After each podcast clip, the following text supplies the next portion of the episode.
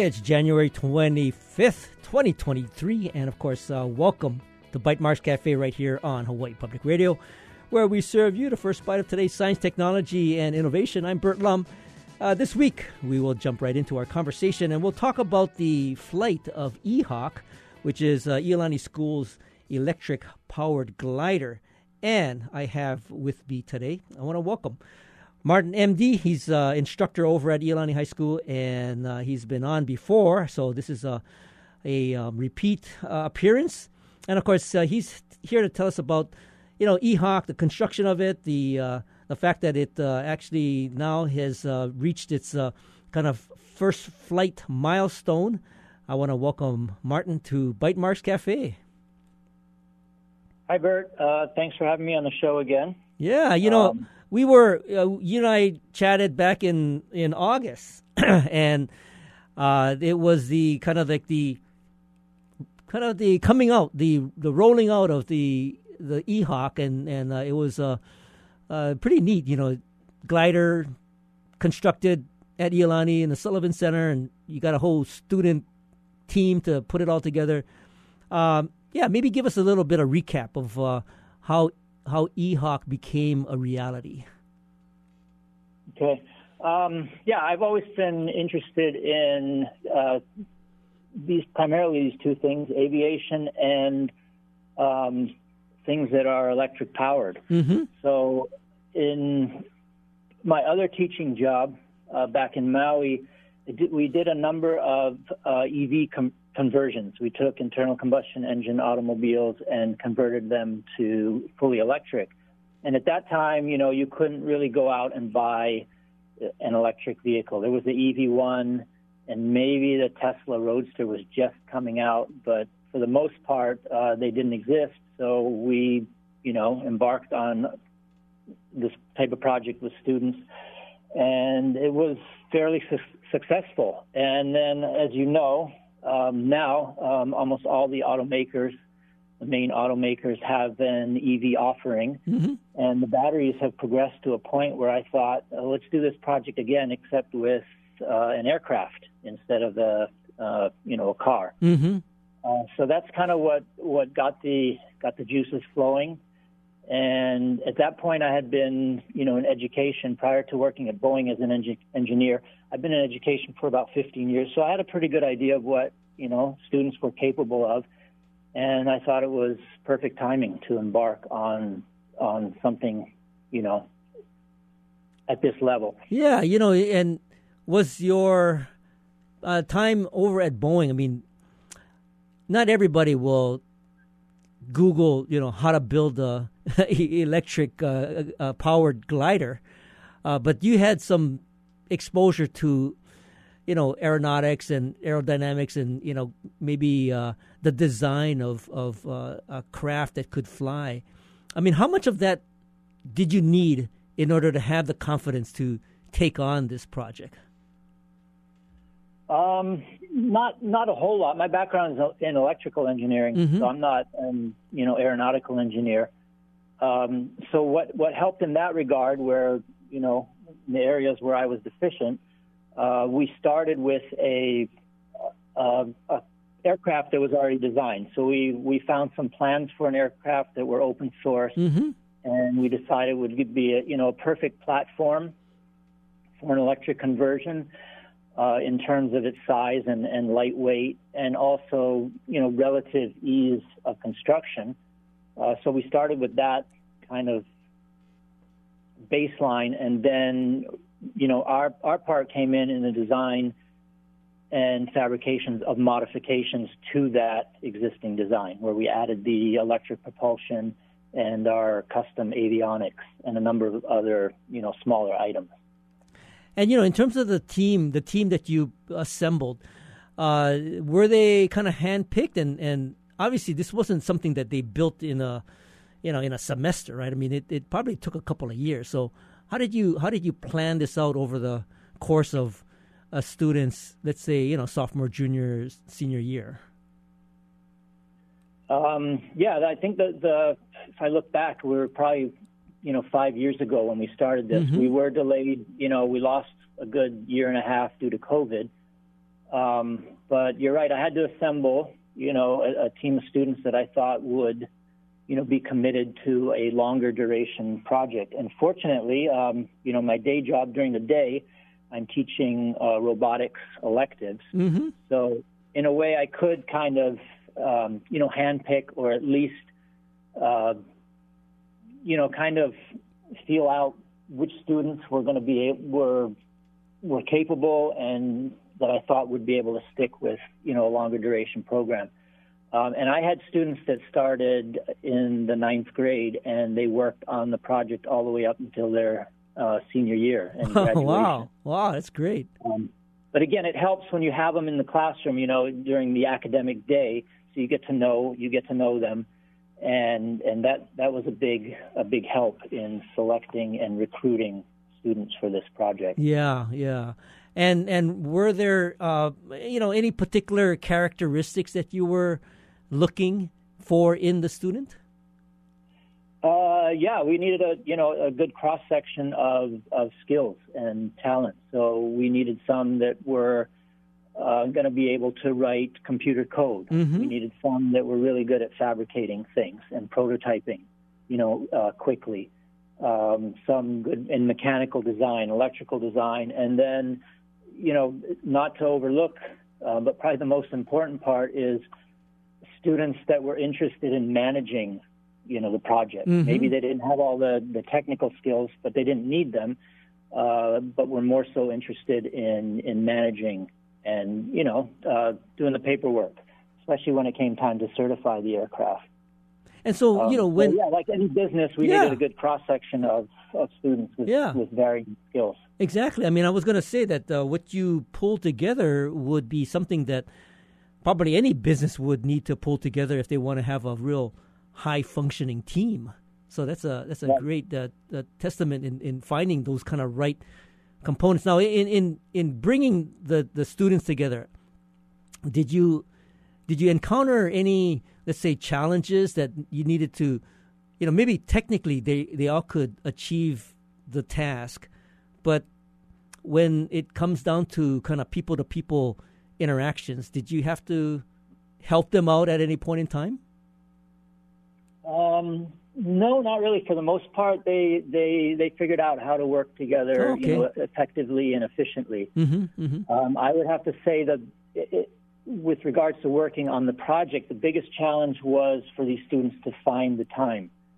At Iolani School, students are offered a whole bunch of options, and there's a lot of things they can do during the school day, a lot of electives they can choose, and then it doesn't end there. Then there's a whole bunch of extracurricular things that they can pursue. So the biggest challenge was getting these students together for long, an hour or more, hour to 2 hours at a time, mm-hmm. and that was the really only way to make progress. So most of the work on the aircraft took place on the weekends, either Saturday or Sunday. Wow, that's because the kids were so stretched, during their normal school day. Right. And I didn't even mention athletics, but a lot of them were also pursuing athletics. So that's incredible.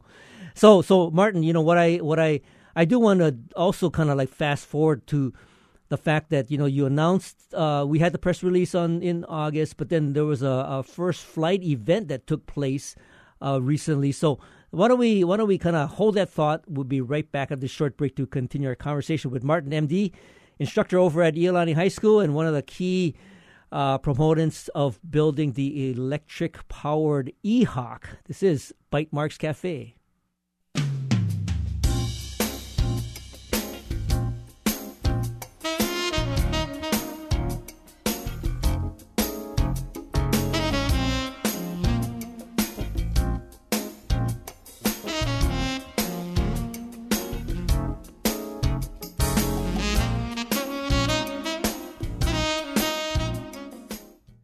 Welcome back. This is Bite Marks Cafe. I'm Bert Lum. If you're just joining us, we're talking to Martin, MD. He's an instructor over at Iolani High School and teaches classes in robotics. And, of course, the E-Hawk project was one of his kind of brainchilds. And of course, they accomplished a great feat.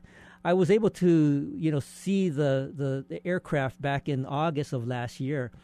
And shortly thereafter, they actually took it to the Dillingham Airfield and flew it. So, Martin, what was when we saw it over at the Sullivan Center, it was obviously in the Sullivan Center, and it had to be disassembled, and you had to pretty much take it over to Dillingham, and that's not a trivial thing. I mean, you gotta have a hangar over there. You have to have all the, the permits and the sort of the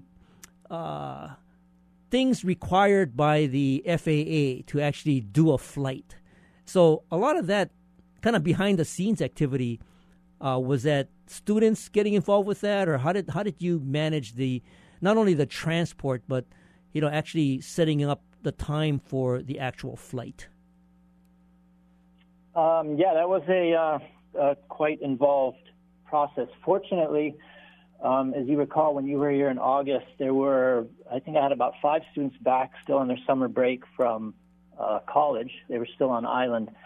But they had a number of them had to leave shortly thereafter. But I was fortunate to have 2 of my students still here on island when it came time to transport the aircraft to Dillingham Airfield. Mm-hmm. So that was a huge help. Basically, we had to disassemble it, like you mentioned. We had to take the wings off and basically get the aircraft in smaller pieces so that we could fit it down the stairwell of the Sullivan Center. Right. Fortunately, there was some question as to whether the wing halves would actually fit, or if we had to take the wings apart even further. Mm-hmm. But fortunate for us, they did fit. It was precarious getting them down the stairwell. We loaded everything up into a U-Haul and then took it out to the airfield, where we had secured a hangar out at the on the glider end of Dillingham Airfield. Mm-hmm. And again, since I had 2 students still remaining, we were able to reassemble the aircraft, and the whole process was a two-day event. So now, do you? I would probably never have to get a hangar over at Dillingham. I mean, what does it take to actually, set that up? I mean, you have to make some arrangements, right? I mean, that's not something that they have open spaces for. It's through the federal government, and an additional piece there that I wasn't. Well, I guess I was kind of aware of, but I didn't realize it was going to be make it even more difficult. Was mm-hmm. that obviously you have to go through the state, because the state runs the airfield out there. Mm-hmm. But the Army, so federal government, also had to be involved, because they, I believe they actually own the property out there, and the state leases it from them. So, to summarize, it was a lot of paperwork that we had to, provide to different authorities to secure the hangar. Yeah, so, once you have the hangar and having gone through all the necessary steps to secure it, how long are you going to keep, the hangar, space? Is it something that you will perhaps do multiple runs from, or was it pretty much 2 days you did the flight and then had to take it back to Sullivan Center? What kind of took place there? Well, we basically have the hangar as long as we need it. So we're continuing to rent it, we are hopeful that the airfield stays open. There's been some talk over the past years of it shutting down, but I haven't heard anything recently that leads us to believe that it's going to shut down in the near term. We have it out there, and we will continue to test the aircraft, as long as we need to. So I can talk a little bit about the process of flight testing, if you'd like. Yeah, sure. I mean, I wanted to ask you, who did you get to actually fly it? And then once it's, airborne, what is it that you're now evaluating? Are you trying to figure out, how to tweak it, maybe get better performance? What's the engineering, how is your engineering mind thinking about, what steps need to be taken to improve EHOC? Right. So regarding the test pilot, I was fortunate before we actually got the hangar, when we were looking into getting the hangar, I met a guy named Steve Lowry who works out at the airfield. He has a business called Acroflight International, and he's been out at Dillingham for quite some time. He's very familiar with how the airfield runs and more importantly, the weather conditions out there. And he hadn't even seen the aircraft at the time. It was still at the school when I talked to him. But I just, asked, hey, would you be interested in volunteering to test fly our aircraft? Mm-hmm. And without hesitation, he said, yeah, sure, I'll do it. Mm-hmm. He was especially interested because he knew it was a student-built or student-designed / built project, mm-hmm. and he has a history of working with the youth in terms of aviation. He's trained a number of youth how to fly gliders, and he does a lot of work with scouts out there as well. Wow, that's great. And so I think we were extremely fortunate to find him. So he agreed to fly it. We once we got the aircraft out there, he didn't spend too long actually looking it over. He also has he's also a certified aircraft mechanic. So obviously he knows what to look for, and he looked the aircraft over, and it was nice for us to hear him say that it was a really well-built aircraft, mm-hmm, and there was mm-hmm. again, no hesitation of him to hop in and fly it. And I guess how long do the batteries allow a flight? I guess time period. As far as we know now, based on the testing that we've done so far, we anticipate we could stay up for about 30 minutes mm-hmm, on battery mm-hmm. power. Mm-hmm. But the nice thing about flying out of Dillingham is you have the ridge right there mm-hmm. and the trade wind. So if you get the aircraft high enough, kind of at the ridge line or just above, you could, in theory, turn the motor off and stay up just on the ridge lift provided by the trade wind. Wow, okay. Yeah, that sounds like an actual, kind of maybe the next step for EHOC. Yeah, so in terms of flight testing, we've had about 5 flight tests. The longest one has been maybe about 15 minutes, where pilot Steve did 2 circuits around the airfield and maybe got up to about 800 feet maximum.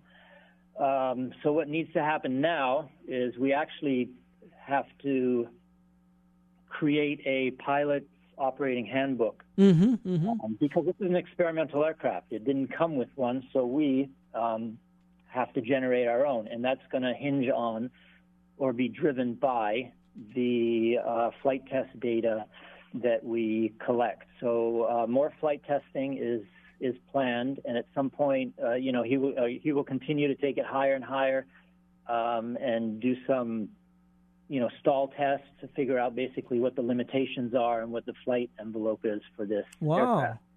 aircraft. It's being experimental. It doesn't come with.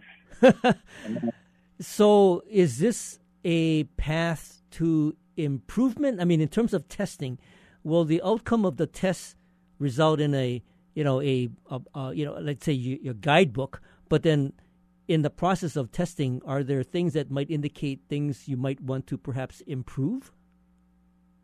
Yeah, the testing has already, illuminated a couple issues that we had with our motor controller system. Mm-hmm. And there were a couple of in-flight shutdowns that occurred. Because again, and this is, this is why you do flight tests. Mm-hmm. But fortunately, it wasn't any major event. Number one, because we have a pilot in there, a test pilot who's experienced flying aircraft that don't have an engine to begin with. So he knew exactly what to do when the motor cut out mm-hmm. and just glided it back safely. So because of that testing, we've made some adjustments on the motor controller so that, this doesn't happen again. We've upped the current limits and things like that.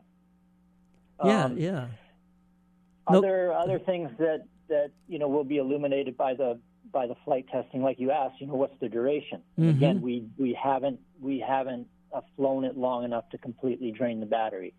So the 30-minute flight time is still just a guess, but we'd like to know, you know, for sure what that is. And as always, we'd want to increase that if we could. So we'd be looking at potentially making the aircraft more efficient in the air. And that could mean maybe providing a fairing that goes around the pilot to deflect more of the wind, so to reduce the drag, in other words, of the aircraft.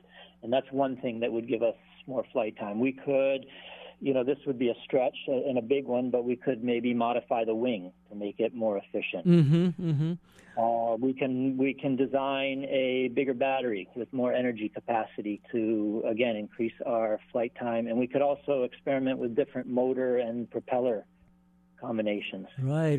Yeah, I was going to say, you know, obviously more battery capacity would extend the flight. I do want to, you know, find out a little bit about not only, and you've nicely explained some of the things that you might want to incorporate as a result of testing, but, you know, what is the plan for EHawk now that, you know, it's in its sort of flight worthiness, and how do students get involved with this project, and are there other projects that you have in mind? We'll hold that thought.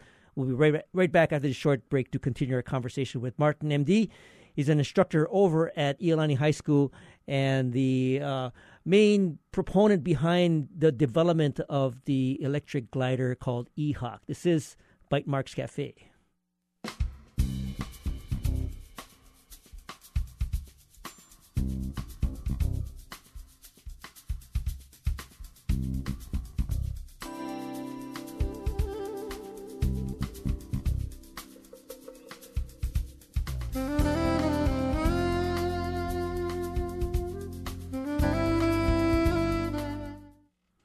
Welcome back. This is Bite Marks Cafe. I'm Bert Lum. If you're just joining us, we're talking to Martin, MD, instructor in robotics over at Iolani High School. And, of course, we're talking about the first flight of EHawk and the transition from, you know, being a design and build project for students to now a flight-worthy glider, and some of the next phases of what these flights and what some of the test data might help reveal, and perhaps even contribute to improvements to the actual design of the EHawk. So, Martin, I mean, what's in plan for the future? You have, you know, the students that have been a part of this. They've built it. They've spent, you know, maybe 3-4 years on it, and now they're off to school and, you know, college. And you probably either have a new crop of students involved, or do you have a new project involved? I mean, what's in mind for the future? Okay, so like I mentioned, we will continue to perform flight testing, and, you know, hope to accumulate the normal time for experimental aircraft. They recommend anywhere from 25 to 40 hours. Mm-hmm. So quite a bit more in the flight testing realm. In the background, I hope to get a new batch of students involved in the project somehow. I don't have a few ideas of what we'd like to do. The big challenge here is the remote location of Dillingham Airfield, right? The aircraft's no longer on our third floor. Right. So I can just walk out into the class, out of the classroom into the project space, mm-hmm. and begin working on the aircraft. So we're going to have to navigate that. Somehow, we're also looking, or we've been contacted by a couple of youth aviation education programs. So we may be exploring, you know, some community outreach mm-hmm. that we can use the EHawk for to, you know, hopefully engage other students in the community, not just our school, but other programs and other schools. To, you know, introduce them to and let them see what's possible in the realm of, you know, STEM work. Right. Now, some of the ideas that you might be percolating, I mean, what would you like the students to actually do out at Dillingham? I mean, it's probably a little bit too risky for them to be actually flying it. So you have to have certified flight, let's say certified flight pilots to do that. But what do you want to have the students involved in, if not flying? If we decide, I mentioned some of the improvements we could potentially make to the aircraft. We would most likely dismantle it and bring in the certain parts that would require the modifications and bring those back to campus. Like if we were to add a fairing and fair in the pilot seat, we would bring it in for that. We could also in-house here without having to go out to the airfield. We could develop a bigger battery. Students could also be involved in data analysis. I'm very impressed with what the students were able to do with the custom avionics and instrumentation that they built for this plane. It's worked perfectly so far in displaying all of the information to the pilot, but in addition to that, it logs a lot of data, and that's data power consumption, temperatures of the motor controller, battery temperature, battery remaining, current draw, and then all the other, flight data such as airspeed, altitude, ground speed. They have a GPS. But anyway, it logs all of that data to an SD card, which we can then later offload and analyze. So I'd like to, see students start getting into some of that as well. And from that analysis, maybe they can come up with ideas to enhance the performance. Did the students actually design the electronic interface for the E-Hawk? And do you see any perhaps improvements that need to be implemented? Yeah, they completely designed the avionics from scratch, and again, they do a lot of that work in the robotics class. In other words, they learn the skills necessary in their robotics classes. So this obviously was a little bit more advanced than what they did in their introductory robotics class. But again, that's where they learn the skills. And I think there's always improvements that can be made to the avionics. We actually, myself and Mariko, I don't know if you remember her, she was on your program with me last time. We just did a Zoom call with an experimental aviation group out in Washington, in the Seattle area. And they were interested in using our avionics for their upcoming electric aircraft build. No, that's great. That's great. Hey, so Martin, confidence builder. Yeah, Martin. So where can people kind of follow the path, the journey of E-Hawk?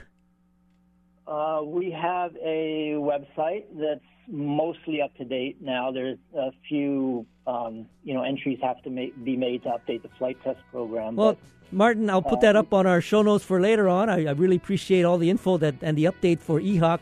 Martin MD is the instructor over at Iolani School and the brain behind developing the E-Hawk electric glider. And of course, I want to thank you for joining us today. And of course, thank you for listening to Bite Marks Cafe. Join us next week when we'll talk about the goals that HTDC has in 2023.